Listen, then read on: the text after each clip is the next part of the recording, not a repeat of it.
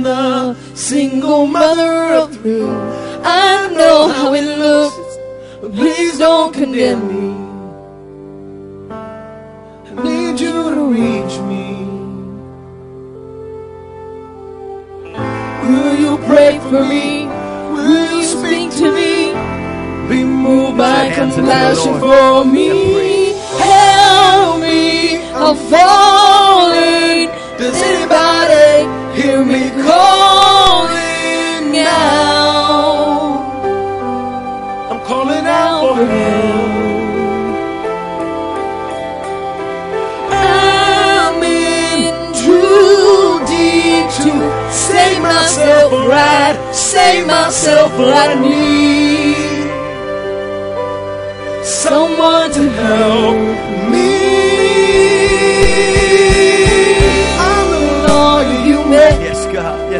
In Yes, the God. barber shop. I know I seem fine, but really am not. My life is crashing. I'm the city you drive through on your way to work. Can't you hear my streets crying, full of pain and hurt? Send me a preacher.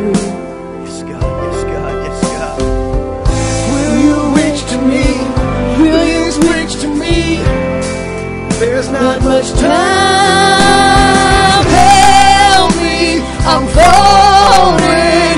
Does anybody hear me calling out? Calling to you, Jesus. I'm calling out for help. I need you. I need you. I need you. I'm in too deep to save myself right, save myself right. Help me. Will you pray for me? Intercede for me. Yes, yes, yes, yes, yes. The faithful saints. Reach down me. For me. Reach straight to me. Show God's word to me.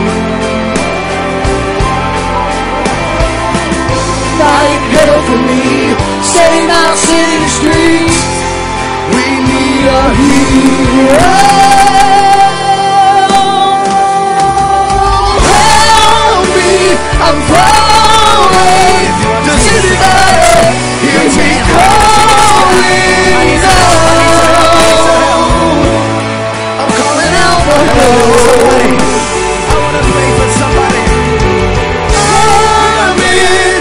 Deep to save myself right, save myself I need oh, someone to help me.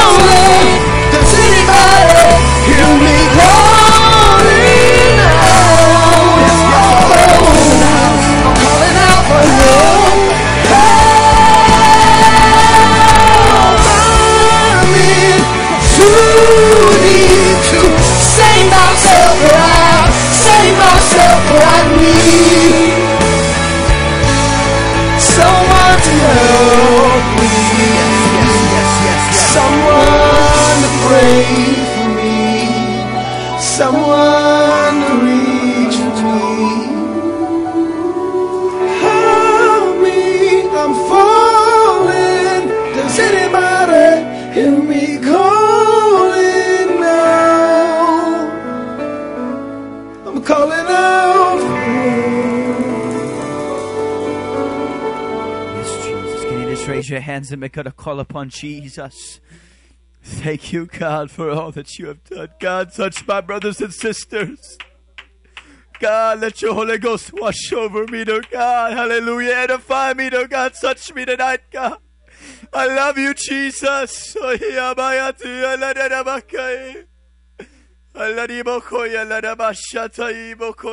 love you, Jesus. Hallelujah, hallelujah, hallelujah.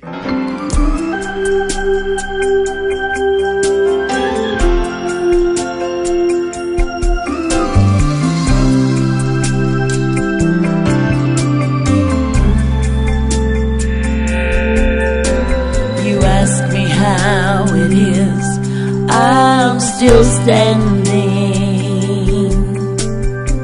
You wonder how I made it through adore. I can't boast of any special powers. There's no secret. I just held on, and I held on till the storm was over.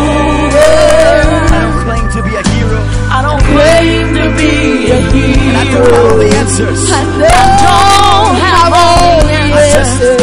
I held on till the storm was over. Not because I'm great, not because I'm good, not because I'm strong. I held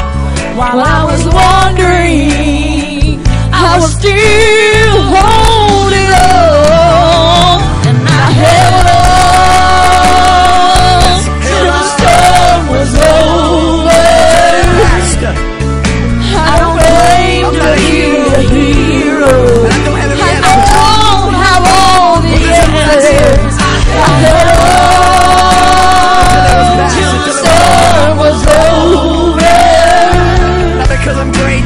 Not because I'm great. Not because, not because I'm great.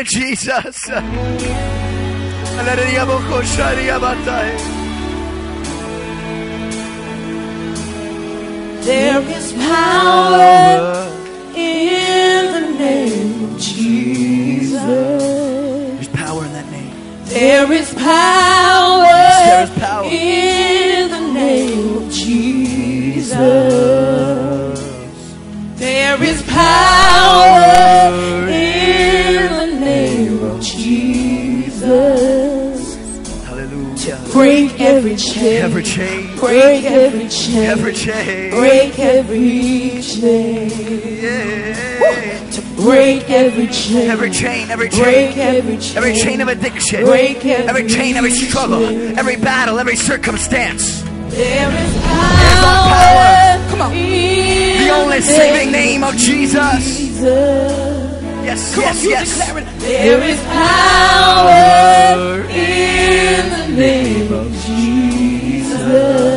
There is power. There is power.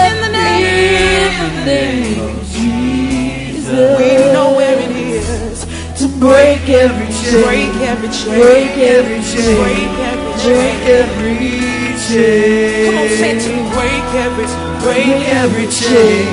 Break every chain. Break every chain. There's an army rising up. Yes, there is. There's an army rising up. You're part of that army as a saint of God.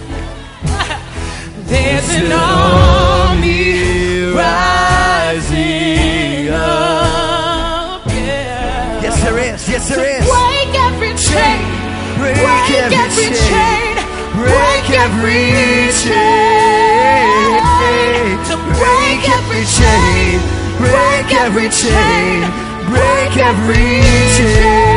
No chain can hold you in Jesus' name. There's an army and it's rising up. Hallelujah, hallelujah, hallelujah. Warriors. Rising up to take on the devil. Yes, yes, yes, yes.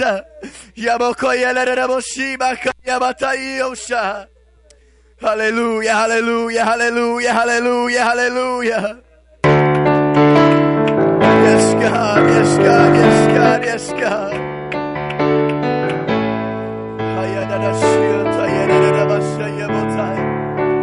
Hallelujah. Can you raise your hands and begin to praise Him? God, everything is in you, Jesus. Every praise is in your name. Every word of worship in one accord. Glory, glory, glory to Lord God Almighty. Hallelujah, hallelujah. I hear the chains falling. Hallelujah. I hear the chains falling. The devil can't hold you when you say Jesus, Jesus, Jesus. Let's reach out to the Lord tonight. Amen. The Lord is doing a work in the house where faith is mixed. Amen. We love you, Jesus. We love you, Lord. Thank you for your delivering power. Thank you for the spirit of refreshing and renewing I feel here tonight, oh God. You are the way, you are the truth, and you are the life, oh God. We love you, Jesus. We love you, Jesus. We love you, Jesus. We love you, Jesus. Oh, yes, Lord. We love you, oh God. We love you, dear Jesus. We love you. We love you. We love you. We love you. We love you. We love you. Amen. The word of the Lord comes to me at this moment from Isaiah 61. The Spirit of the Lord God is upon me because the Lord has anointed me to preach good tidings unto the meek. He has sent me to bind up the brokenhearted. We can come unto God and our heart may be broken to a million pieces. We can feel like that we're Humpty Dumpty and nobody could ever put us back together again. But I want to tell you, the Lord says, I can bind up your broken heart. He has sent me, hallelujah, to proclaim liberty to the captive and the opening of the prison to those that are bound. I feel sorry for those that are in incarceration, but I want to tell you tonight uh, those that are truly bound are those that are walking free and are bound by the devil of hell tonight. Uh, they're bound by pride, they're bound by alcohol, they're bound by drugs, they're bound by fornication, they're bound by rebellion, they're bound by lying and cheating and stealing. I want to tell you there is a God tonight that has come to set the captive free. He said, to proclaim the acceptable year of the Lord and the day of vengeance of our God, to comfort all that mourn. Today is the day that God says, I can wipe away those tears. Uh, I can do something about that heartache and that pain. He says, to appoint unto them that mourn in Zion, to give unto them beauty for ashes. We live in a world tonight that is holding their dreams in their hand because their dream has burnt up. All the promises of the world have faded away. All their heroes and their icons have disappointed them. They've said, I'm going to be a superstar. I'm going to be somebody famous. I'm going to be rich. I'm going to be prosperous. And the only thing they see are the ashes of their dreams. The Lord says, I've got something beautiful to give you for those ashes. It is called righteousness. It is called peace. It is called joy in the kingdom of God, which is wrapped up in the Holy Ghost tonight. He says, I've got an all of joy. The mourning can pass, the garment of praise can come, the heaviness can be lifted, that you will be called the trees of righteousness, the planting of the Lord. You are His creation. He wants to plant you so that you can bloom and that you can prosper. Amen. Let's just thank the Lord for His word tonight. Thank you, Lord, for your word tonight, oh God. Oh, Lord, your hope, your strength, your power, your glory, your majesty. Blessed be your name, oh God. Blessed be your holy name. Thank you, Jesus. Thank you, Jesus. Thank you, Jesus. Oh, let the Holy Ghost rain on us tonight. Hallelujah. Thank you, Jesus. Amen. We're going to give into the Lord tonight. We want to worship God.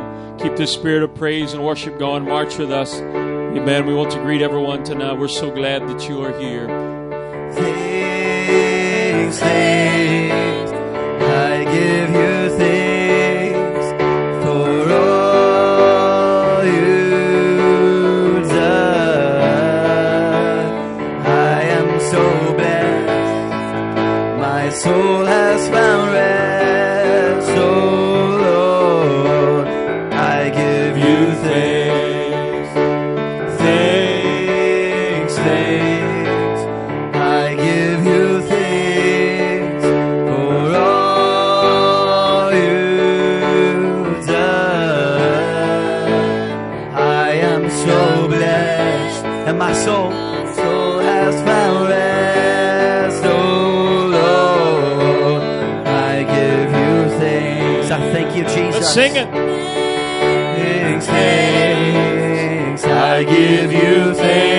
So great. For all you've done. You've done so much for me.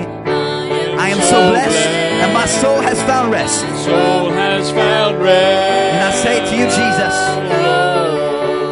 I give you thanks. Hallelujah. You got a special to sing tonight, Brother Jonathan? Amen. Hallelujah. You may be seated a moment. Amen. When Brother Jonathan gets singing here tonight, you're probably going to want to hop up.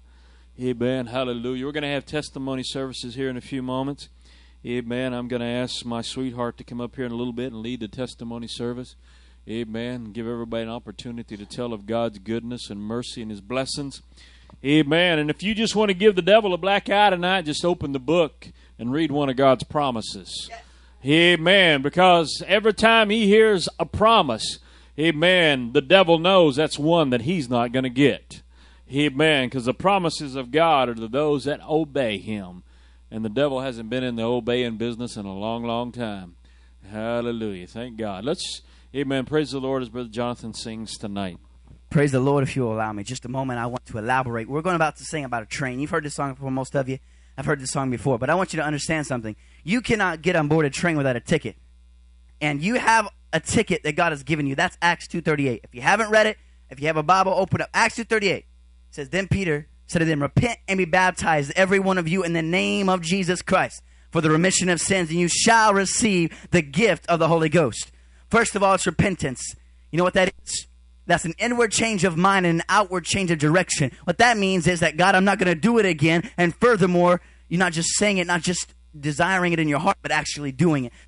Being baptized in Jesus' name, the only saving name of Jesus. This we'll be singing about. This train is a Jesus train. Everybody riding, you got to be the same. If you're not a Jesus name born believer, you ain't to go to heaven. And then thirdly, receiving the gift of the Holy Ghost. This train is to be a holy train. Amen.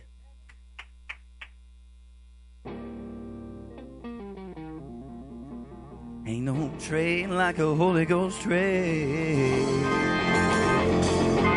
Ain't no train like a Holy Ghost train.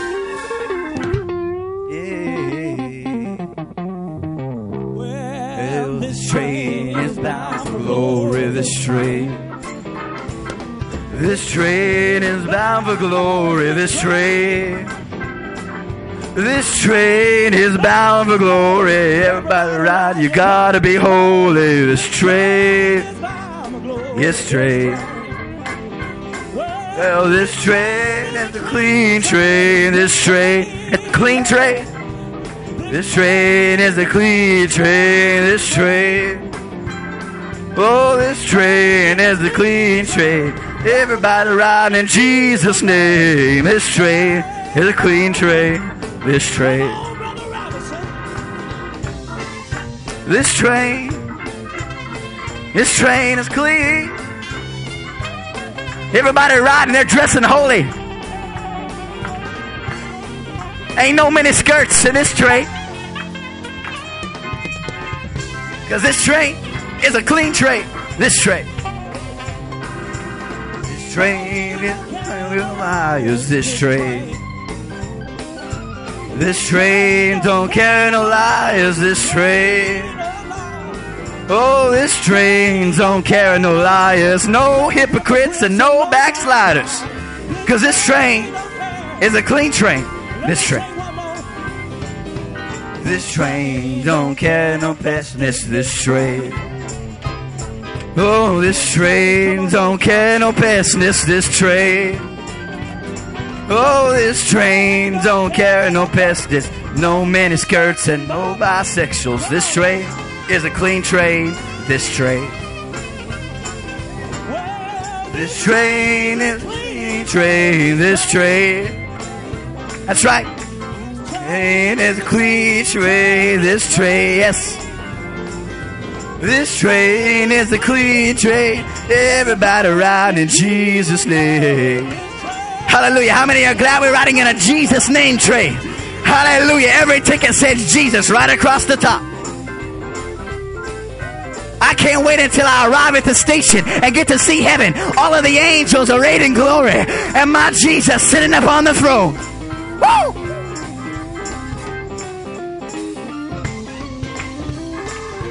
Get on board, get on board, get on board. This train ain't waiting.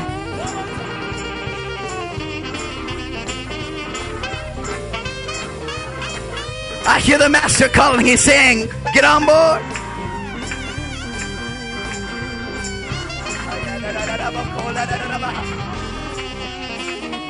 Yes, this train. This train is bound for glory. This train.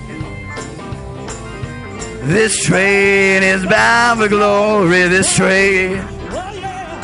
Oh, this train is bound for glory. Everybody around you gotta be holy. How many glad it's a holy train?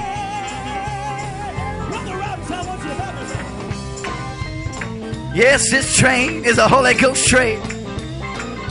Everybody on this train is speaking in tongues.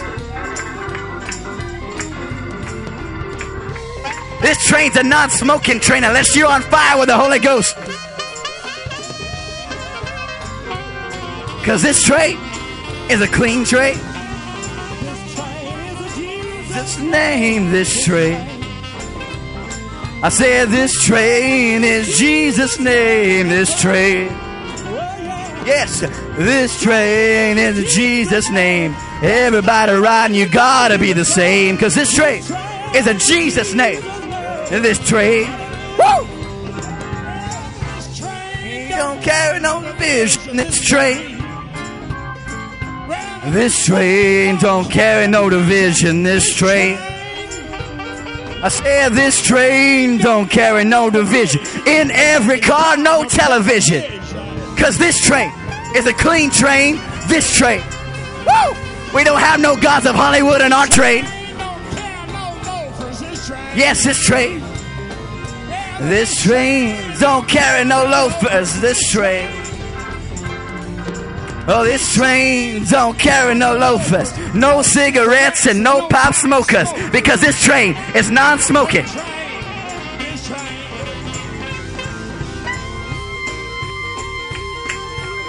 Yes, this train. There ain't no train like a Holy Ghost train. Train is bound for glory. This train Oh, this train. Train is bound for glory. This train. How many is glad about heaven? Glory, this train. Oh, this train is bound for glory. Everybody ride in Jesus' name. Is this train? Yes, this train. Hallelujah. Can you clap your hands unto the Lord? We're riding on a train to Jesus. This train is bound for glory. Hallelujah, hallelujah. Thank you, Lord, for the Holy Ghost train. Oh, we got our heart set on heaven tonight. There's nowhere else we want to go. Thank you, Jesus. Thank you, Lord. Hallelujah. We're heaven bound. Amen. You may be seated, Brother Lee, if you could come tonight. Amen. Our schedules for May 2015. Hallelujah. Amen. Happy anniversary to Tommy and Michelle Overby tonight. Amen. Hallelujah. Today is their wedding anniversary. Hallelujah. Looking forward to our 11 o'clock prayer meeting on Monday. Search for Truth Bible study, 6 o'clock on Tuesday night. Having a great time on our Tuesday night Bible studies. Hallelujah. Wednesday night, we'll be having our old fashioned prayer and Bible studies here at the church. And I have a great time studying in the book of Luke. Be moving to Luke chapter 12 this week. Looking forward to that. Next Sunday is Mother's Day. Amen. Hallelujah. So, we're making a big push to have all of our mothers here. Uh, Sunday morning, we'll have a special presentation for the mothers. And then Sunday night will be our uh, Mother's Day message that we'll be proclaiming for our mothers. And Birthday Sunday is Sunday night. So both of those services are very, very important. Um, and so if you have any mothers in your world, if not, just go adopt one. Just go find somebody and say, hey, will you be my mother this week? It's Mother's Day. Amen. Come to church with me. Amen. I'll buy you. I'll buy you roses. Hallelujah. Amen. If you don't got the money to buy them roses, just let me know. Amen. If you'll bring a mother with you, Amen. I'll give you the money to buy them roses. Hallelujah. Amen. Well, they may be the paper roses, but we'll get them roses. Oh, Hallelujah. It's Mother's Day. We want to have, get all our mothers here. Uh, it's a great, great, great time to be in church with family. Uh, I remember one Mother's Day was in service, and there was four generations uh, that were represented there. Amen. The great grandmother, the grandmother, the mother, and the mother to be. Four generations. Hallelujah. So uh, maybe we'll be that blessed again this year. Hallelujah. We were blessed that one year. Amen. With four generations. So looking forward to that. Then, uh, as we told you when we had prayer, Friday, the 29th of May, Saturday, the 30th of May, and the 31st of May is going to be a revival services. Amen. So we'll be having church three nights in a row. Of course, Sunday will be our normal Sunday school also, but we'll be having some good, good church, looking out, reaching out to the unchurched and to those that need inspiration in their life. So we're looking forward to that. Also, uh, meet somebody that want to hear some good preaching, some good teaching. Uh, have them go to ptschurch.com and go to our uh, section there for the online preaching. Got some good preaching from the Word of God there for hearts and souls. Well, we're ready for some testimonies tonight. The book of Revelation say, and they overcame by the blood of the Lamb and the word of their testimony. We're overcomers around here tonight. We've got a testimony. God has done something good. God has done something great. God has done something wonderful for all of us, and we want the world to know it. Man, I'm still thankful that God speaks to our hearts. Amen. God spoke to me this week. Amen. God dealt with me this week. Hey, man, I'm thankful for that. I'm thankful that I'm a child of God and I can still hear the voice of the Almighty God. That's my testimony tonight. Sister Linda Akers, come. Amen.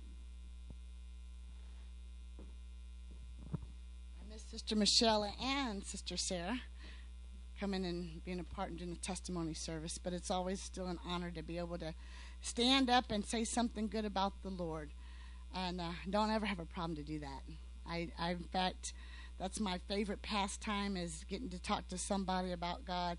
And uh, we had garage sale this last weekend up in Moore, and and I kind of was a little bit discouraged and was thinking to myself, "Oh Lord, why in the world do you want me up here? You know, I'd rather be at home with my kids." And this was Friday, and by Friday afternoon, I knew why. And uh, we had a young girl that uh, had just recently got the Holy Ghost, and was a, a devout belief in what she used to believe, and was scared to death of the Holy Ghost. And they were having evangelists come through their church, and she goes, "I'm not going to go. I don't want to hear no evangelists." She goes, "They're loud. They're they're real exciting, and I I, I don't I don't want to go." And so she hadn't had the Holy Ghost at this time. And so um, some of them says, "No, you got to come. You got to come. This is it's good to hear somebody different. You need to come." And she's giving me her testimony, and she said, "I thought, oh, okay, I'll come tonight, but I'm not coming any other time.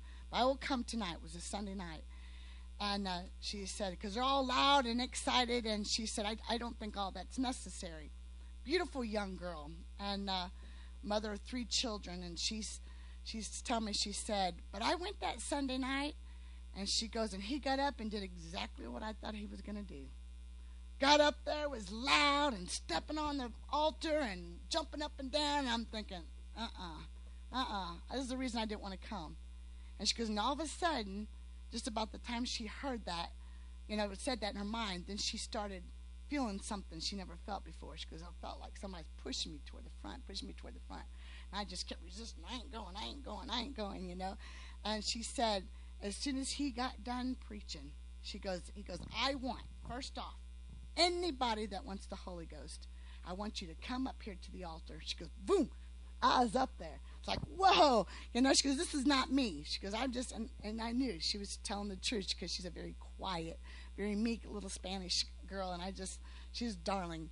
But she said, I went up there and she goes, I lifted up my hands and she goes, just that quick, I started speaking in a different language because I'm thinking, is this what it is? Is this what it's all about? And so I was so excited. I said, it is the Holy Ghost. So anyway, uh, so she's she's telling me about her testimony about the Holy Ghost, and I said, you know what? The Holy Ghost is so wonderful. I said, but what I want to tell you is don't let it stop there. I said, I don't know if you've spoken tongues since then. I said, now I'm the kind of person, some people can speak in tongues easy. You know, you get in and pray every day, and they need that every day. Even Paul says, I pray that I speak in tongues more than you all. I said, but I work at it. I don't get it all the time. I don't get every time I turn around. I don't get to speak in tongues like that. I'm the kind of person I have to really feel it. But I do know one thing for sure that I want to tell you today. And if you ever see this face again, and the Lord just started speaking through me, and I was so thankful.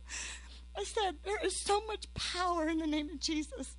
I asked Michaela to start singing that song about breaking every chains because I don't know nothing about this girl's life. I don't know her past. I don't know her future. I don't even know much of her present. The Lord started speaking through me, and I started telling about the power, the power of the name of Jesus. It will help a marriage. It will heal your children. It will help your finances. And I just kept going. And the more I talked about the power of the name of Jesus, the bigger her eyes getting. She didn't say one word. She just eyes kept getting bigger and bigger. I said, but you know what? Not only did you get the Holy Ghost, but you were baptized in the name of Jesus. I said, you know, when you got married, to your wonderful husband. He don't, he's not a believer quite yet. He's going to church, but he hasn't got the Holy Ghost. I said, You took on that precious name. You were so excited to have that last name. And because you loved him. It was an honor. It was an honor to take on that name. I said, When you were buried in the name of Jesus, I said, You don't realize the power the power of the name of Jesus when you take it on because his blood is the remissions of our sins. There is something unexplainable. I said, it, you can't describe it. People will sit there and knock you for the Holy Ghost or being baptized in Jesus' name, but they can't knock your experience. And so she goes, Wow, she goes, I didn't know there was that much power in the name of Jesus. My heart sunk to my feet because I just I couldn't tell him enough how much power is in the name of Jesus. I said, you know what? They can heal the sick in the name of Jesus. You could do miracles and pray in the name of Jesus, but they can't be baptized in the name of Jesus. I said, Why? It don't make no sense. And she's talking about her husband still struggling about being baptized in the name of Jesus. And I was excited because however God spoke through me, and I was telling her my testimonies about the power of the name of Jesus, it was refreshing all over again. Because I want to tell that again one more time tonight that I have saw the power of the name of Jesus do so much miracles in my life. And one of the biggest things that started in my life with the, with the power of the name of Jesus that really affected my life so seriously is when I was pregnant with Elizabeth, my child. Seven years we were married. And it was my first child. I didn't get married till I was 25. So I'm getting up there in years. And when I went and had that ultrasound and I knew my baby wasn't going to be normal, oh, the, oh yes, the world, abort, abort, abort, abort, pressure, pressure, abort, abort, abort. That wasn't even an option in my mind. But I kept thinking, me, Lord? Me, my first child, after all these years and my age, you're going to take my child? I don't get it. I don't understand. And I began to tell this girl my testimony, I said, it was so heavy. I was so hurtful because, you know, I started feeling that life. And boy, was she active. She kicked. She was a hyperactive child. I mean, she was totally awesome. I'm so thankful I had that memory of her being with me in my belly and all those movements because many and many a nights I couldn't sleep because she's sitting out there punching and kicking, and that life was real. All I could think of is, you going to take her, Lord? You're going to take her? You know what the Lord told me? He told me, remember Abraham and Isaac? She couldn't have no children. And you know what? I had to say, is he going to stand in the way of me? So he took the most precious thing that I had had in my life to see if I was still going to love him. So he told me, You're going to have to do just like Abraham did. You have to climb this mountain these nine months, and you're going to have to say, Okay, Lord, I give her to you. You gave her to me. I get her for nine months. I'm giving her right back to you. That was one of the hardest things I could do because I wanted a live baby. I wanted a baby that I was looking so forward to. I wanted it so bad. But when I came to that point, really came to that point, I said, okay, Lord, she's yours. I'll give her to you. And the Lord showed me, I'm taking her. And at the time, I did not understand. I didn't understand. I still don't have all the answers. So when she was born, when they cut that umbilical cord, that was it. It was over for little Elizabeth. But you know what? The peace that no man can describe was there because she was Jesus. She was Jesus's. He's taken her back. I've got something to look forward to. There is so much more joy to even look forward to. Besides heaven, I have a wonderful daughter that's going to be there. Now I realize that she paved the way for my wonderful son Jonathan the preaching, my beautiful daughter Michaela playing the piano. The part of our revival. It was a price I had to pay. It was so worth it. So worth it. Why? Why? Because you know what? There's power in the name of Jesus. And when I find out and I think about him dying on the cross for me, little old me, giving up a daughter, he gave up his life for me. That now I gotta tell you, I'm gonna walk on streets of gold, walls of jasper, gates of pearls. No money can never show that to me. No money. There's no money in this world that can show that to me.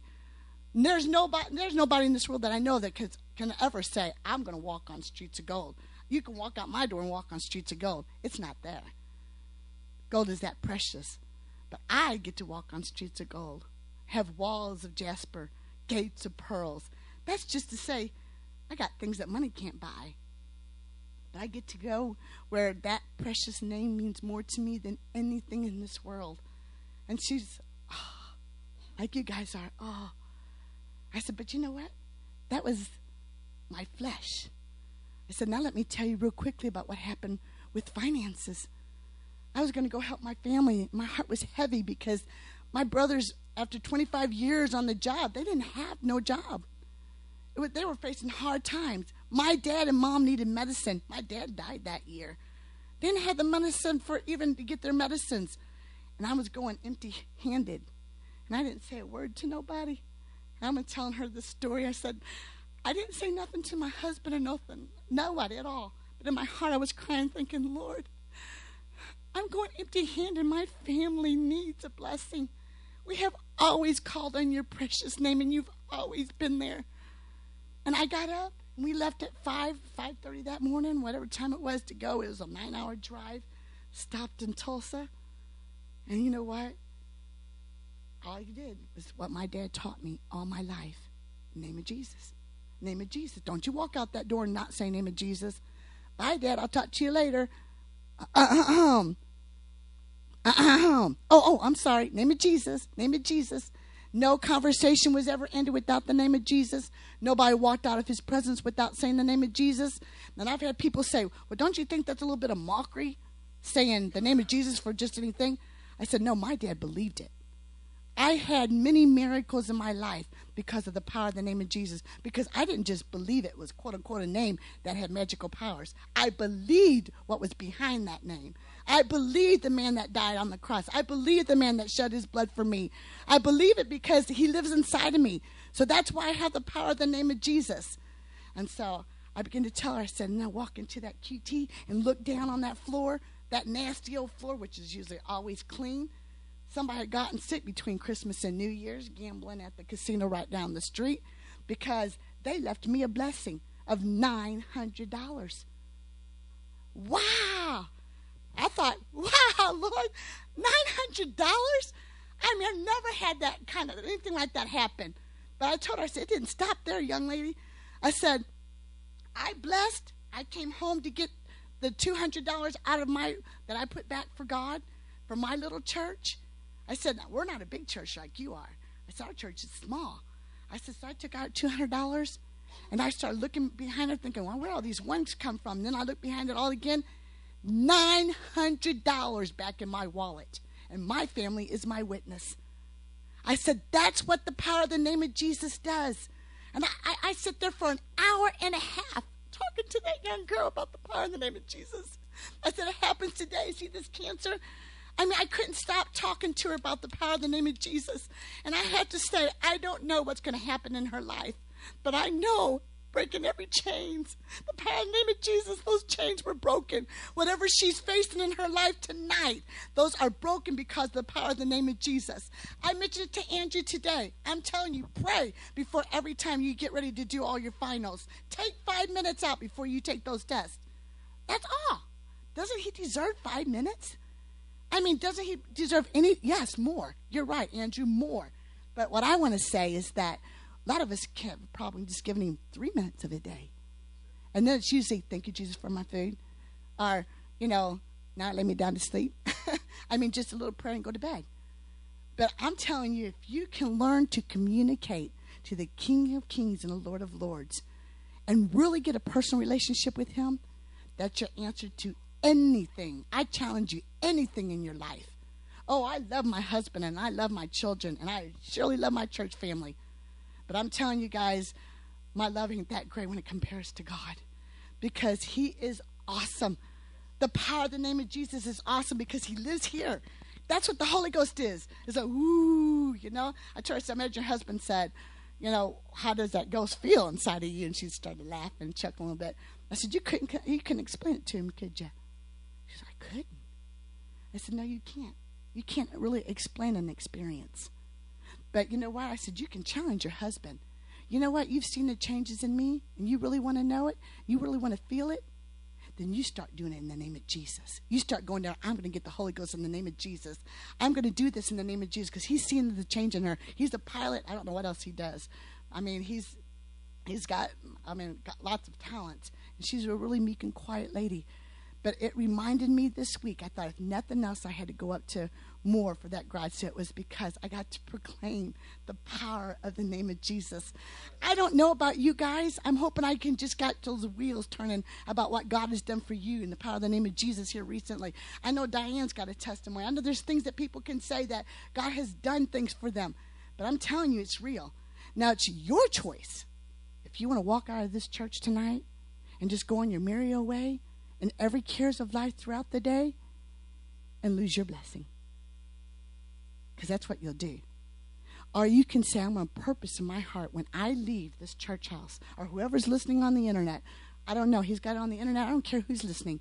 But I challenge anybody if they will change their time tonight and say, you know what? I'm going to do all in the name of Jesus. I'm taking out time. I'm going to pray. I'm going to get a closer communication. I'm going to have a closer relationship. I'm going to fall in love Jesus. And I'm telling you, it's uh, joy unspeakable and full of glory. That's my testimony tonight.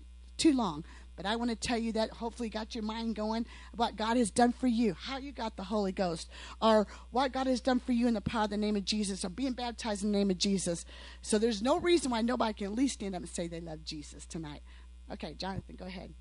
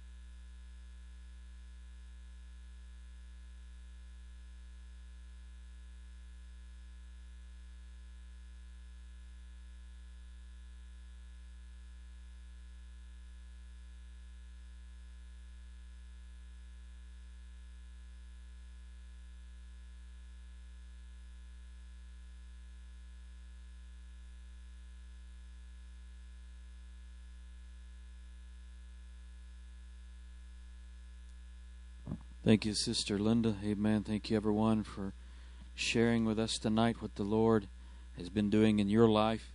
Amen. I know tonight I have a word from the Lord, so if you'll open your Bibles to Proverbs chapter 30, Proverbs 30 and verse number 24.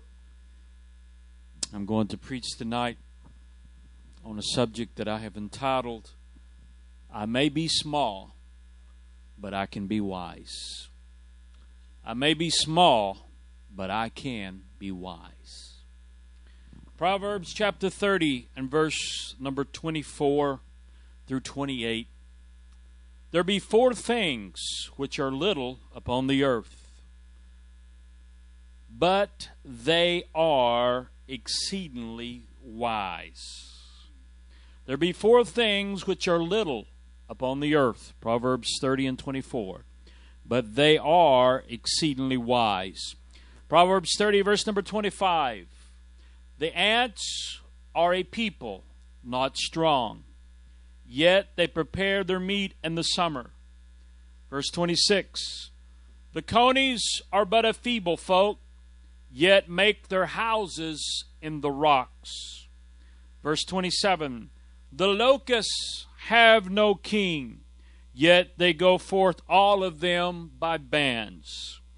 Verse 28 The spider taketh hold with her hands, and is in the king's palaces.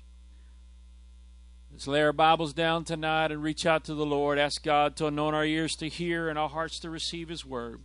Dear God, you see each and every one of us tonight, oh God. We want to hear the voice of the Lord tonight. God, we ask you, oh God, that you would speak into our world. You would speak into our hearts, oh God. Some way and somehow, God, anoint the ears to hear.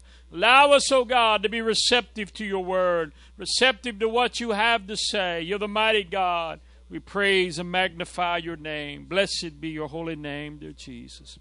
Amen. Amen. You may be seated tonight. Book of Proverbs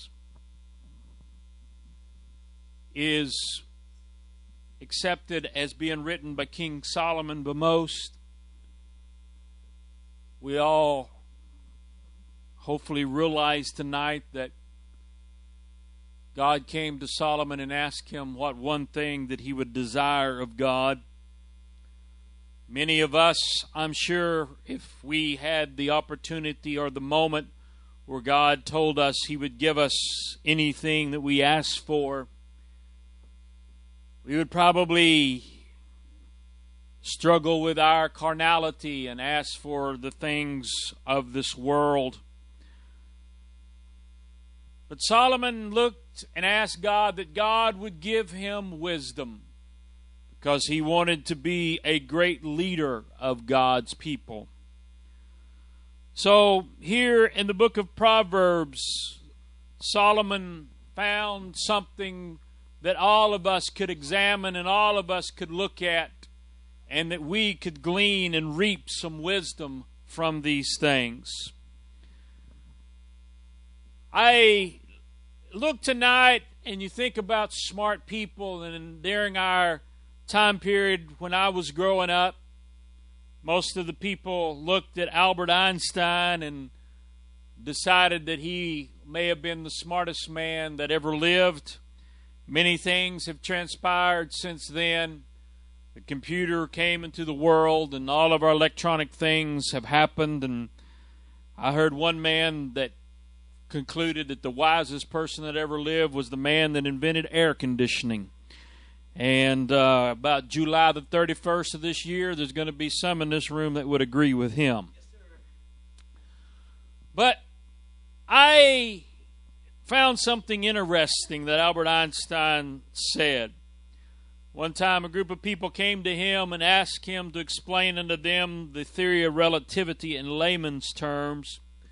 Give us a simple explanation about this complex theory that you have finally come up with. And the answer that he gave them was not one that you would probably consider being an answer to that. This is a scientific problem, and he gave them a real down to earth explanation. He says, a man with a lovely lady. Ooh, a man with a lovely lady. Yeah, that's almost a man with a ukulele, huh?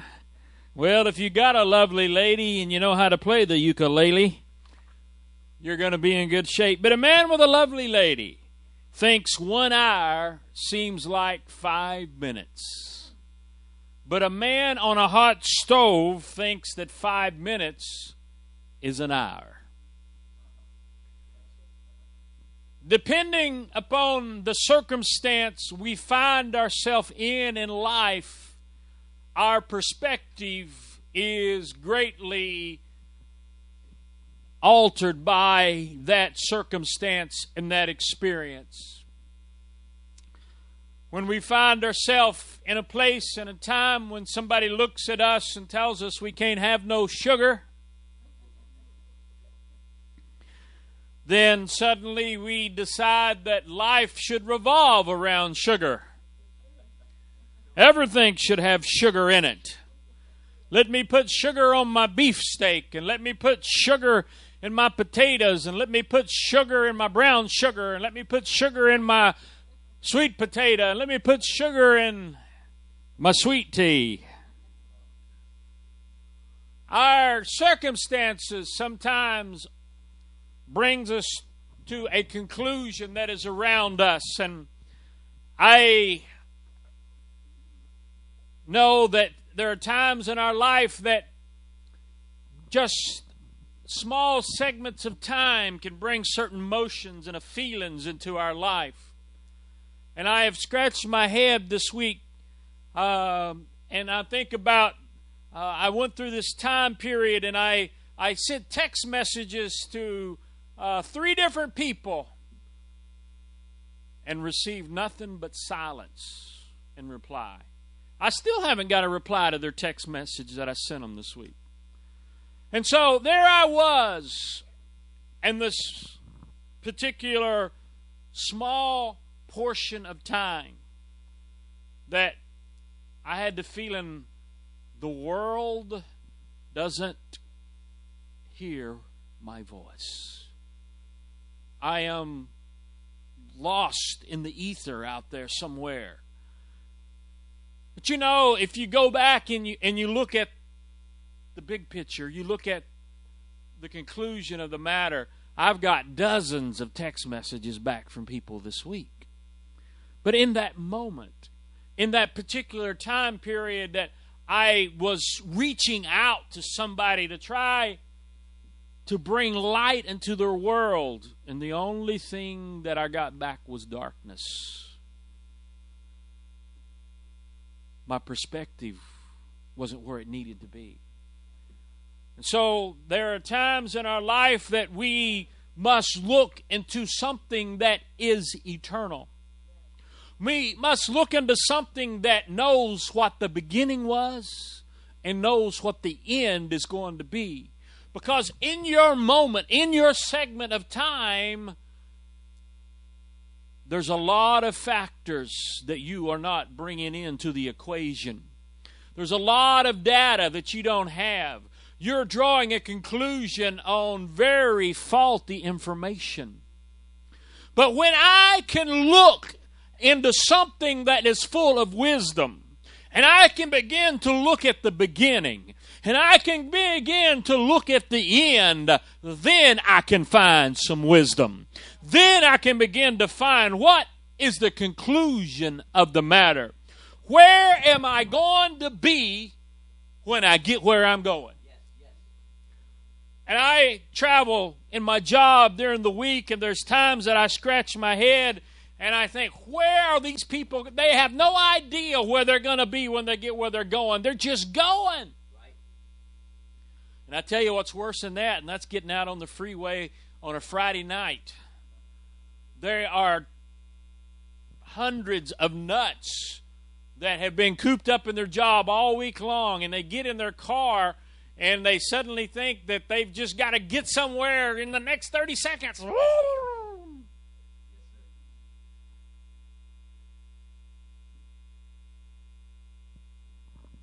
We look at a world that and our scientific community even in their arrogance, they've learned to say, and as we know now, here is the scientific answer to the problem. You know, our world looks at something carbon dating, try to establish how old the world is. They have carbon dated live animals and told us they're millions of years old. There is a problem with their whole premise, though, because when God created the heavens and the earth, He created mature trees, He created mature animals. And so they have nothing to judge something that was born full grown. So the wisdom of our world around us, though, is failing us on every hand. I looked on this week with the calamities that happened in Boston with sorrow in my heart of all the tragedies that are happening in this historic city of America, a place that rung of freedom and liberty and the Liberty Bell. There within, though mankind does not have the answers with man's wisdoms, man's solutions will never work. Man trying to create a level playing field where everybody is equal will never work because there are going to be those that are small. And what is worse is there's going to be those that are stupid. I may be small, but I don't have to be stupid. I may not matter to very many people. I may not have a very big wake in my little bitty rowboat. But that which I can obtain is wisdom from God. The book of 1 Corinthians 3 and 18 says, Let no man deceive himself. If any man among you seemeth to be wise in this world, let him become a fool, that he may be wise. Yeah, God, all the way back there 2,000 years ago, was anointing the prophets to let him know that our world today is going to look down upon the Bible thumpers, as they call us, and say, You are a fool. You're looking on a mental crutch. But true wisdom is him that realizes that all wisdom comes from God. Verse 19 For the wisdom of this world is foolishness with God. All the world and what they think they're doing and what they think they've achieved and what they think is going on, God is laughing at their foolishness. God is laughing at what they think is going on. You know, our world is so arrogant that they think that mankind has the ability to destroy the earth? I got news flash for them. I don't care how much greenhouse gas is going up in the atmosphere. This old world ain't going to burn up till God says it's going to burn up. I can't give this world enough global warming to destroy it. I am not able to affect God's creation outside of the parameters that He has given me. God is the one that has the ability. But He said, For it is written, He taketh the wise in their own craftiness. So if we're looking for the wisdom of God, 1 Corinthians 1 and 21, for after that in the wisdom of God, the world by wisdom knew not God, Our world is worshiping at the altar of science, saying that education is the fix all for everything. Our most educated parts of the world are where the huge populations are. Got more access to education than anyone else. Seems like to me it's the big cities where they're tearing down their neighborhoods and breaking into the local Walgreens and stealing toilet paper.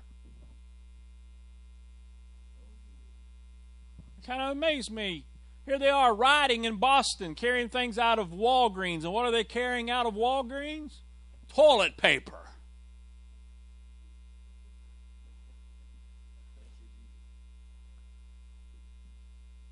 It gets better than that. Here there was young lady at one of the universities had a school project to go around and ask a couple of real simple questions. And she interviewed them on live video. And here it was. She found six or seven kids. I don't know. I would imagine there were probably more, but anyway, these six or seven were dillies. And she went up to the kid and she asked this young kid, these, well, they're college kids, she'd ask them what their majors were. It's amazing. Most of the kids she asked this question and didn't know the answer were psychology majors, but anyway. She asked them, she said, Could you tell me who the vice president of the United States were? They didn't have a clue. They didn't know. Then she'd turn around and she'd ask them, Can you tell me who won the Civil War? And they gave answers like, uh, which Civil War? How many have we had in America? You know, I haven't slept that much. And there was a couple of them that replied, well, the South won or the Confederates won. They were dead serious. But you know what? Every one of those people that didn't know those things, when she asked them who Brad Pitt was married to, every one of them knew the answer. Why? They were being influenced by this world's propaganda machine. They were worshiping at the idols of this world. But Jesus said, through the anointing of the Holy Ghost, it pleased God by the foolishness of preaching to save them that believed. There's a lot of people that have heard the message that are not saved tonight. I want to tell you something. When you hear the anointing preaching of the Word of God, the only way it's going to save you is for you to believe it. Amen. Because God will honor your faith. Believers become receivers. When we hear the Word of God and God's Word gets down into our heart and we plant it there and we begin to act on it, we're going to receive the blessings of it. But no, we are impressed by big things. When somebody teaches us something, we want to hear something sensational. We want to hear something great. We want to hear something wonderful. We want to hear about elephants. We want to hear about tigers. We want to hear about lions. You mean you're going to give me a lesson on wisdom and you're going to go to nature and that lesson is going to start with ants?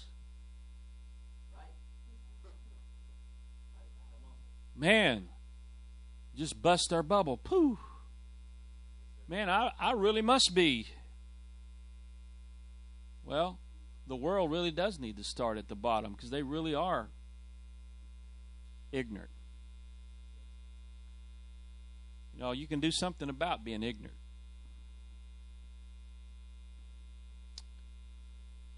But no, God says, I'm going to take the small things, I'm going to take the real simple things, and I'm going to be- begin to teach you from those things. I found a little piece that was a project for a first grade class.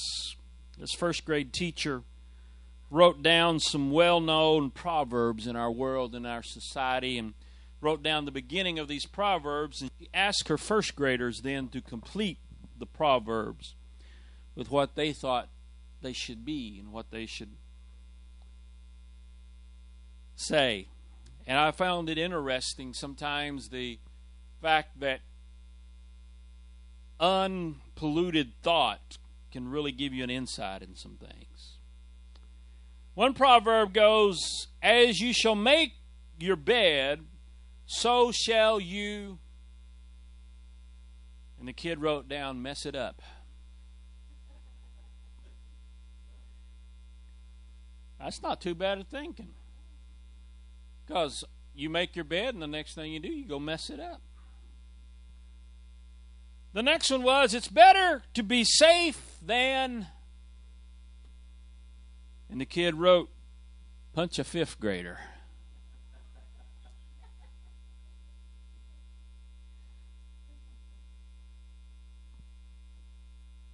Another proverb was strike while the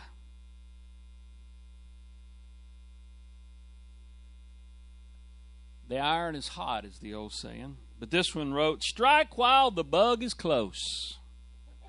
Must have been a country kid. Another one saying, it's always darkest before and the kid wrote, Daylight Savings Time.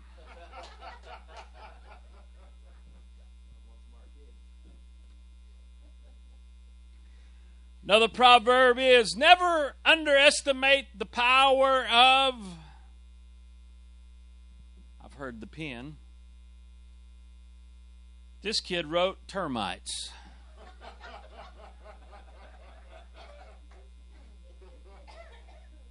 They're small, but you leave them alone long enough, and they'll destroy the greatest structures. Here's one for us good old country folks. You can lead a horse to water. And the kid wrote, But how?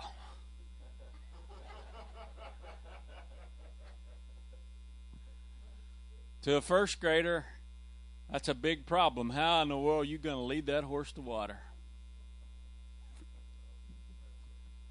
Another saying is don't bite the hand that. But in their mind, the answer was don't bite the hand that looks dirty.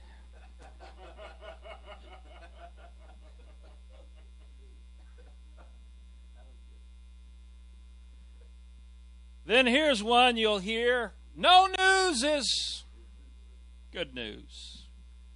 Well, this kid figured something out early in life. No news is impossible. Somebody's going to tell you how it is. A miss as as good as a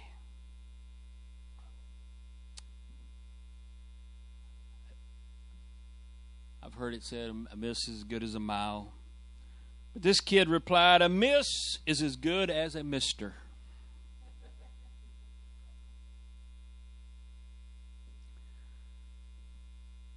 You can't teach an old dog new. You can't teach an old dog new math.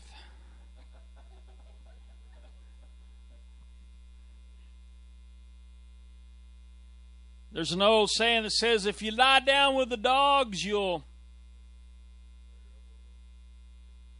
This kid says if you lie down with the dogs, you'll stink in the morning.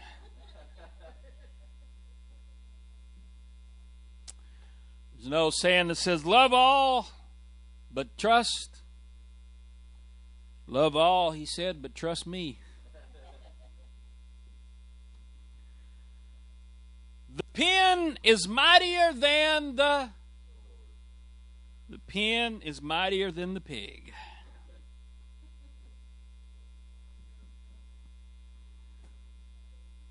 Oh my. There's some good ones there. But we see Solomon begins to talk about the ants. The ants have all the odds against them. They start at a very great disadvantage. They don't have much going for them. You just think about it who's afraid of the little ants? Now, when we got the fire ants from Texas, we learned a new respect for ants, but uh, I don't think Solomon was dealing with the fire ants. He was dealing with the little sugar picnic ants we have around here. But they are not strong, the ants are not. They are a people that must go out against all the odds and look for their survival. Never does someone drop by an ant den and drop a cube of sugar down into it. If an ant is going to go after something sweet, something to eat, they've got to leave their home and to go search for it. And if we are going to be strong tonight, there's some things that we're going to have to do in order to have strength. There are five P's that someone wrote down and called them the five P's of success. Prior preparation prevents poor performance. Prior preparation prevents poor performance. Success is achieved when we realize we must start out and we must begin to prepare for the battle that is to come. We must begin to prepare for the weapons that we are going to take for to war with us. And I want you to know tonight success will be achieved by the things that are proven. If we're going to be victorious, we're going to have to find the plan that God put in here for that battle. How is it that we defeat that enemy? How is it that we have victory in this situation? How is it that we keep ourselves spotless from the world? How is it that we overcome the battle that rages within that mind? How is it that we find victory in this day and this hour? They will be proven things that have victory. When King David was on the run for his life, he knew that Saul was going to try to kill him. And he found himself there at the house of the Lord, and he said, Do you have any weapons here? And the man answered and said, I have nothing but the sword of Goliath. And David said, Hey, I will take the sword of Goliath. It is something that is proven. Ants are not strong. We don't have to be a spiritual giant. We don't have to have every answer. We don't have to be bigger than our problems. We don't have to have everything going our way. All we have to do is say, God, I am going to take your words. I am going to find your wisdom. I am going to start now preparing for the battles that are ahead.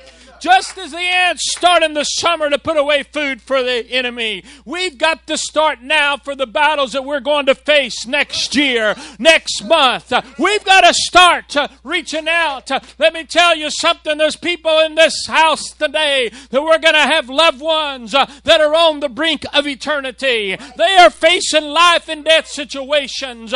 They are making decisions whether they're going to live for God or whether they're going to go down the path of this world. And and it's time now that we get serious about it uh, and determine that we're going to get our face in the book. We're going to get our knees at the altar and we're going to get our bodies in the house of God seeking after Him. The time has come that we are going to praise God. We're going to pray. We're going to study. We're going to live according to the book.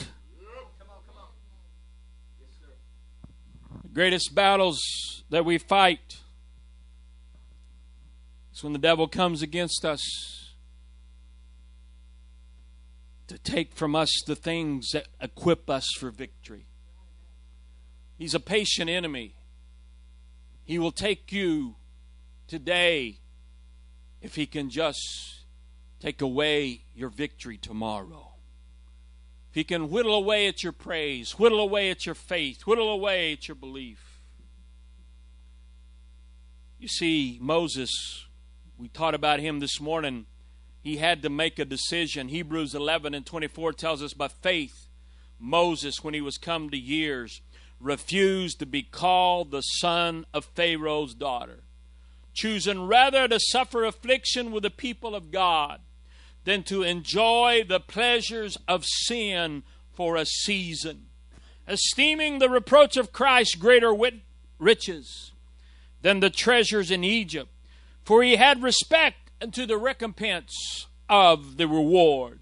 Moses was interested on where he was going to be when he got where he was going. He wanted to know what the end results was going to be. How is this going to compute in the long picture? When I look at the beginning and when I look at the end, what is it going to be? As we look and we see there are battles that we must fight. There's things that come our way. There's different attitudes that we can have in our life. When you think about a sheep and you think about a pig, you can clean that sheep up and you can clean that pig up. The first thing that pig is going to do is going to head for the mud puddle and begin to waller in it. That sheep may walk by a mud puddle and he may trip and he may fall down. But he's coming out of that mud. He's coming out of that muck. He's coming out of that mire. He's not going to waddle in it. He's not going to get down in there and be consumed by the mud. Our nature is what God wants to change about us, our attitude, where we're at. You can take genuine Oklahoma polecat, skunk, whatever you want to call it. You can put a ribbon around its neck, and you can pet it and say, kitty, kitty, kitty. You can put some perfume on it. But I want you to know something. That skunk's true nature is going to come out. That skunk is finally going to decide that something didn't agree with him. Something's going to hurt his feelings, and he's going to sneak up the whole place. May God give us the nature, amen, that would be a nature of love and kindness, not a nature that we want to stink up the whole place but a nature that we want to bring blessings and goodness and mercy all the days of our life. We want to bring praise. We want to bring glory. We want to bring help into those that are around us our nature within us, we've got to look at it and say, God, take away that old carnality and give me a spiritual, holy, clean nature. The number two animal he's talking about is the coney. If we look at the coney today, we would probably compare it to the little jackrabbit in America. Again, we're looking at here an animal that is small but is so much larger than an ant. But they are a feeble animal. They're cute, they're cuddly. Nobody's really afraid of a rabbit. There's people that'll make fun of rabbits and try to make them scary some way, but it just don't work. The rabbit. But when you begin to think about the enemy of the rabbit. Who is after the rabbit? The doggies after the rabbit. The hawks are after the rabbit. You just go down the line. The coyotes are after the rabbit. About everybody's after the rabbit. From what I understand, the rabbit makes pretty good meat when you roast it over the spit. But you see, there's something that the Lord gave unto the rabbit. He said, I have put something within their nature. I have given them an ability to find the house in the rocks. You see, a house in the rocks is something that's solid. Nobody's breaking in. Nobody is able to penetrate the house in the rocks. The tenant is weak but the habitation is strong. I want to tell you something. The Lord has given you a place of safety. He has given you a city of refuge. He's given you the house of God. You may come through the door weak, but once you get in here, there is safety in the house of God. The demons are going to have to flee. The praise and the worship is going to come. The depression has got to go. Amen. The doubt has got to go. The enemy has no hold because the habitation is strong. It is the place that God has given unto the saints. Oh, just let me get into the house house of God. Why in the world would I want to run hither and thither? Why would I want to go there? Why would I want to go everywhere but the house of God? Why would I miss the opportunity to go to the place of strength, the place of safety, the only place that God has promised? That my spirit will be there and I will meet with my people. The Lord is my light and my salvation. Whom shall I fear? The Lord is the strength of my life. Whom shall I be afraid? One thing have I desired of the Lord that I will seek after, that I may dwell in the house of the Lord all the days of my life, to behold the beauty of the Lord and to inquire in his temple. For in the time of trouble he shall hide me in his pavilion. In the secret of his tabernacle shall he hide me. He shall set me upon a rock. Tonight, if we can fall in love with the house of God, if we can fall in love with the place that God has brought as the city of refuge, oh, that if I can just realize how valuable these altars are, there's nothing, there's nothing more valuable than an altar in the house of God, a place where I can go and meet with my Creator, a place where I can go and bring my petition, a place where I can come and hear and seek after God place where I know God is at and He will hear my prayer.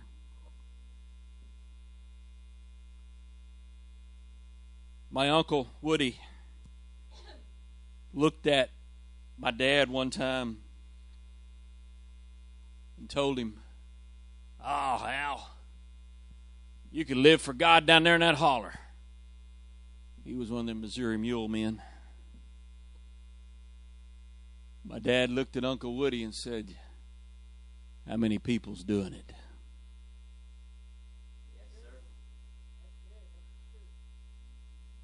How many people's doing it?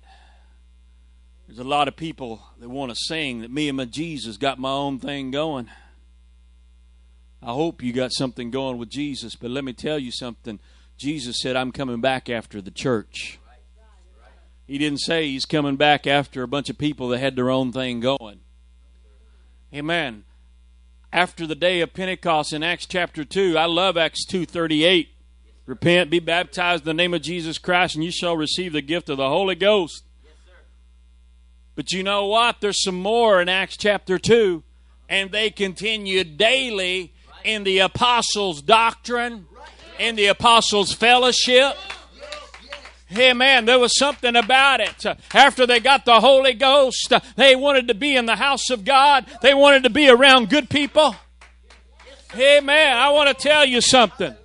Oh my, there's some people out in the world out there that I have to work with and I have to associate with. But oh, just let me get back to the house of God where I can have some Holy Ghost flowing over me, where I can feel the cleansing power of God coming, where I can go with somebody that'll pray with me, where I can go with somebody that'll encourage me, where I can go to somebody that'll tell me the truth.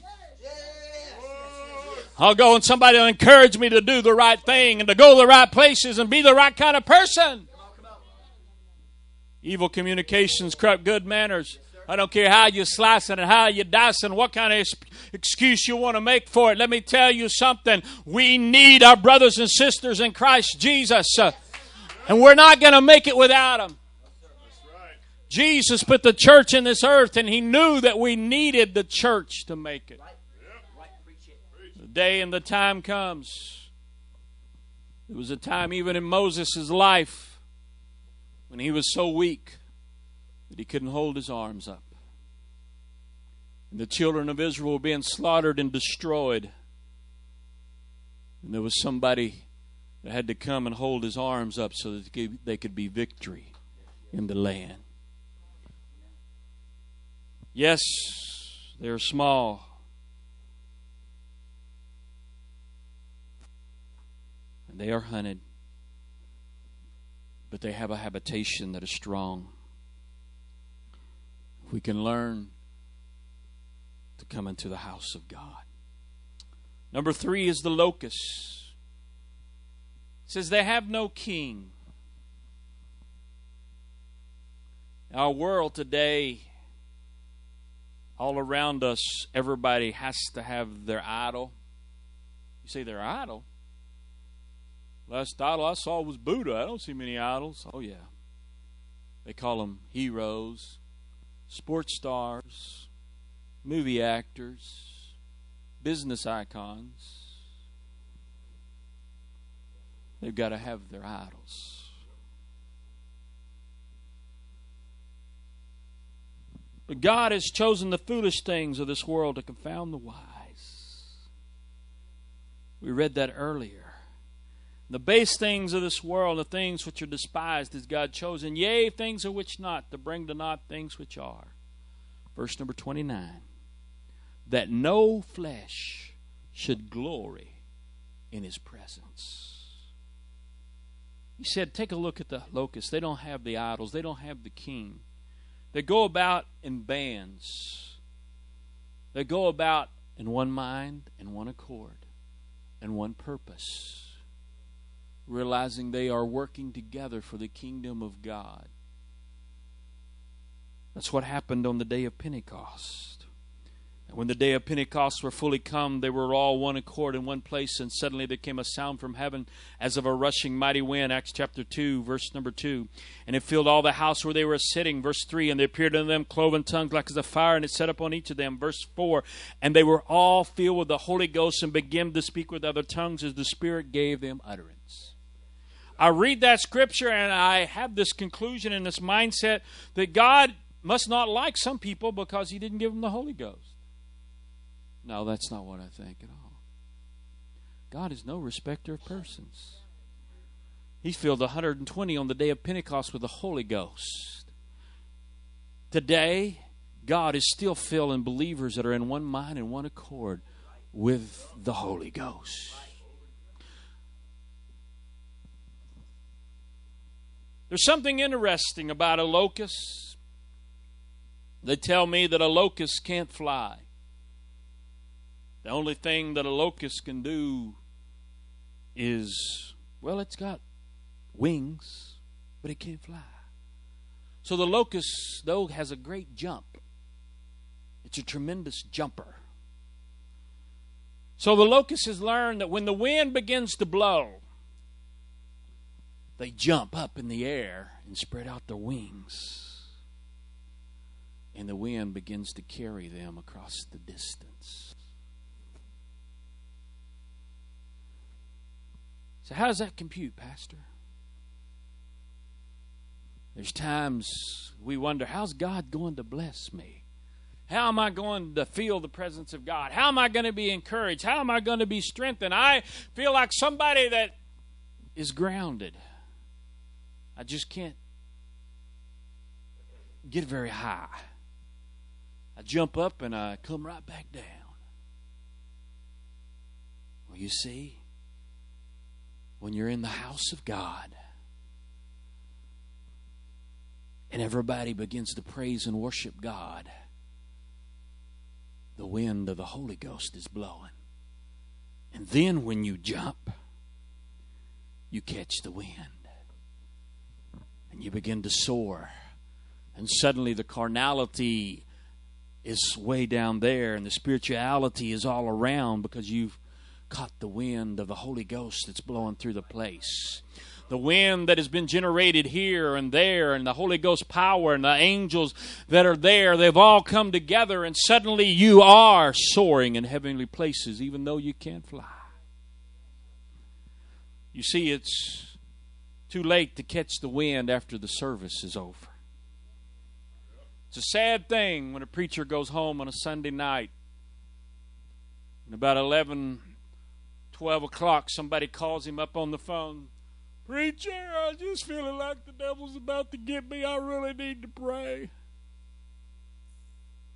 Because you see, they were too busy thinking about McDonald's, too busy thinking about their boyfriend, too busy thinking about their girlfriend, too busy thinking about something. And when the wind was blowing, they never jumped. And so the devil knew right where they were when they walked out the door. And he jumped on them.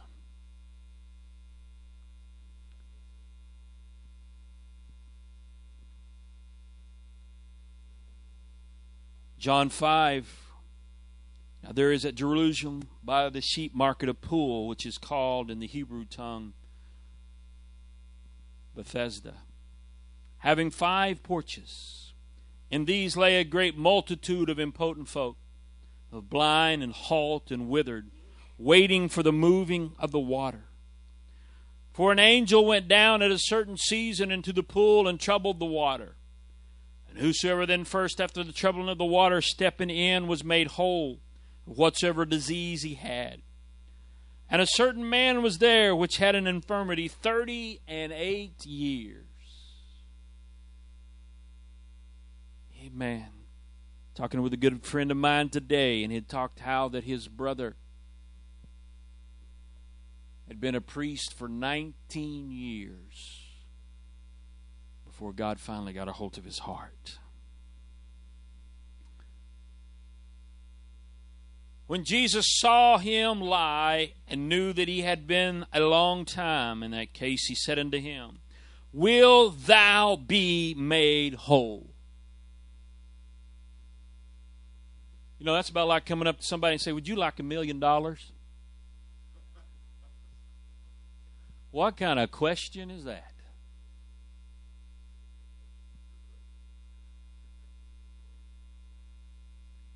This man had been sick for 38 years, doing everything he knew to get better. Jesus was looking at his desire. Will thou be made whole? The impotent man answered him, Sir, I have no man. And when the water is troubled, to put me into the pool. But while I am coming, another steppeth down before me. He had experienced all those around him receiving what they needed from God. And he just couldn't get into the pool. But at that time and at that point and at that place, when Jesus spoke into his world, all he had to say was, Rise, take up thy bed, and walk. And immediately the man was made whole and took up his bed and walked immediately God began to work. The fourth and the last small thing that Solomon refers to is the spider. Generally the speaking, when you see a spider, it's a spider of one. God likes the number one one God, one baptism, one church. But the spider is in a category all by itself. The spider is not an animal, the spider is not an insect. An insect has three body parts and six legs. Spider cannot fit that classification. A spider has two body parts and eight legs. They call it an arachnid. It is unique But there is nothing that is stopping the spider. Because, see, when you think about the king's palace, you're thinking about the most secured place in all the land. All the safety, all the security, all of the resources are put into keeping the king's palace safe. But they can't keep out the spider. Matthew 16 and 18, Jesus said, I say unto thee, Thou art Peter, and upon this rock I will build my church, and the gates of hell shall not prevail against it. It doesn't matter tonight what the devil thinks, what the devil tries to do. The church is triumphant, the church is victorious. There's one intriguing thing about the spider that I want to bring to you in closing tonight. The spider, they tell me, spins nine different webs. And there happens to be nine spiritual gifts listed in 1 Corinthians and nine fruits of the Spirit listed in Galatians. So if I am going to learn of the wisdom of the spider, there are nine things that God says, I want to speak into your world that you can reach out and obtain. He says, For one is given by the Spirit the word of wisdom, to another the word of knowledge by the same Spirit, to another faith by the same Spirit, to another the gift of healings by the same Spirit, to another the working of miracles, to another prophecy, to another the discerning of spirits, to another divers kinds of tongues, and to another the interpretation of tongues. We can have more of God. We can have the supernatural working in our life. So many are satisfied, so many are willing to accept the ordinary, the plain, the mundane, and the simple when they could be living in the king's palace. We can be living in the presence of God. We can have the best gifts that God has to offer the fruits of the Spirit. Who is it that would answer the question no when they ask if you want a million dollars?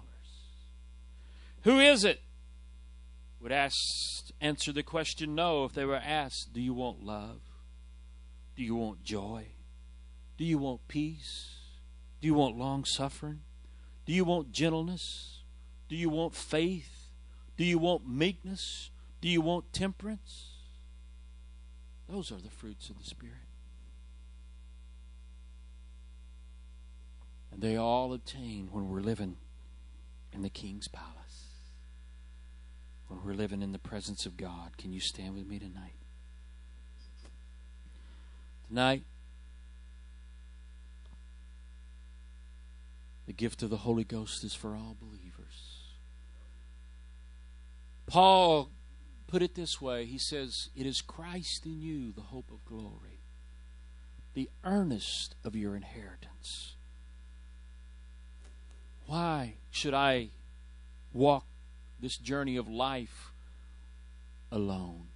Why should I fight these battles and just come and have a visit every once in a while with God when God has promised that I will come and dwell with you? The Holy Ghost is the Spirit of the Almighty God. Tonight, if you don't have the Holy Ghost, if you haven't received it the Bible way, See, everybody in the Bible, when they receive the Holy Ghost, they begin to speak in other tongues as the Spirit gave them utterance. I want to tell you, you can have the Holy Ghost the Bible way tonight. No matter what you need wisdom for tonight, the altar is a place that you can come and meet with God. You can come and bring your problems. You can come and bring your questions. You can come to reach out to Him. Church, can we begin to pray? Dear God, we ask you to reach down tonight, oh God. Give us, Lord, a touch from on high, God. We seek after you. God, we seek after a God that brings wisdom. Sometimes oh, it seems God, like we know that in your house there is fullness of joy. surrounds me on In their house there is love and there's mercy. and my Oh, greatest fears will soon be realized. But I don't get discouraged and feel sorry for myself. I have found that worry is detrimental to my health. So I'll just smile and sing with joy down in my soul, cause I know He's in control. I cannot tell the times or seasons He has planned, but I know I'm in good hands. His hands form the mountains in their purple majesty, carved out the rivers and poured out the seven seas. He clothes the lily and sees the sparrow when it falls. I'm one of his children and he loves us most of all. So I'll just smile and sing with joy down in my soul. Cause I know he's in control. I cannot tell the times or seasons he has planned, but I know I'm in good hands. He knows when I lay down, and he knows when I arise. He knows about tomorrow, and it will come as no surprise. He knows more about me than I know about myself. He knows when I'm in trouble and he knows how to help. So I'll just smile and sing with joy down in my soul, cause I know he's in control. I cannot tell the times or seasons he has planned, but I know I'm in good hands.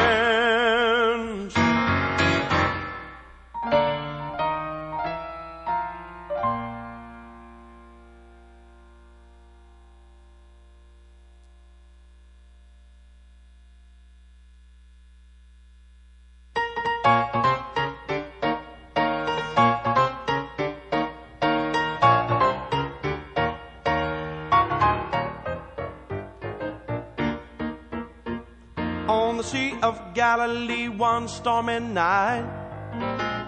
In a boat, twelve preachers paralyzed with fright. Call on the Master, Lord, please save. We'll all perish in a watery grave. It was smooth sailing when Jesus had his say.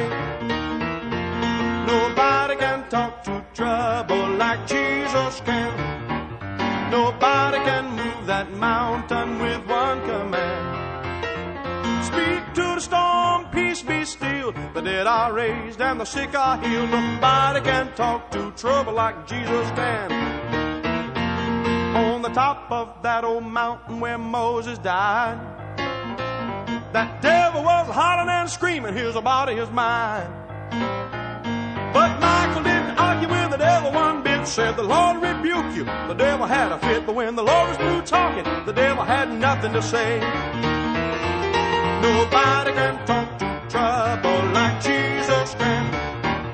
Nobody can move that mountain with one command. Speak to the storm, peace be still. The dead are raised and the sick are healed. Nobody can talk to trouble like Jesus can. Oh, no, nobody can talk to trouble like Jesus can. Nobody can move that mountain with one command. Be still. The dead are raised and the sick are healed. Nobody can talk to trouble like a Jesus can.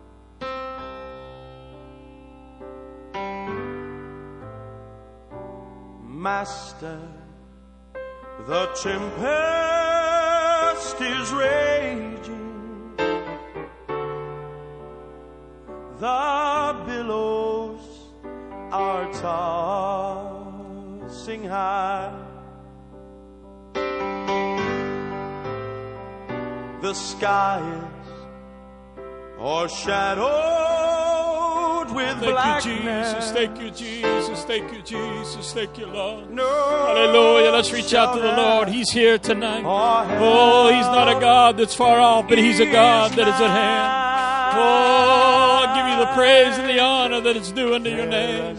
I exalt you, O God. I lift you up, O Lord. You're worthy to receive praise. You're worthy to be exalted. Oh, holy, holy, thou Lord God Almighty. Blessed be your name, O Lord. Blessed be your name. Oh, thank you, Lord, for the strength. Thank you, Lord, for the hope. Thank you, Lord, for the peace and the joy. Thank you, Lord, for the help tonight, oh God. You're the ever the help. Ah, graven, the angry deep.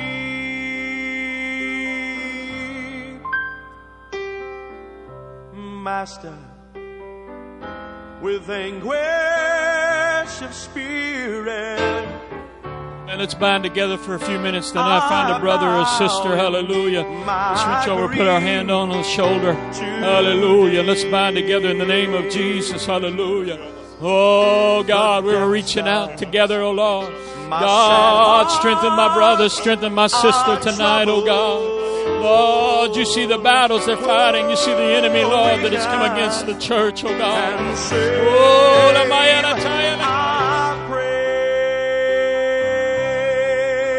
pray when the torrents of sin and Oh, Lord, encourage them, oh Lord, encourage Jesus, oh God. Let us learn of you, oh God. Oh, God, open our eyes that we might see. Oh, open the path before us that we might travel thereon, oh God. Oh, we seek after you for strength. We seek after you for love and mercy. This is your day, oh God, a glorious day. Oh, I praise you, I praise you, I praise you, I praise you. the and the waves shall obey his will. He can say, Peace be still. He can say, Peace be still.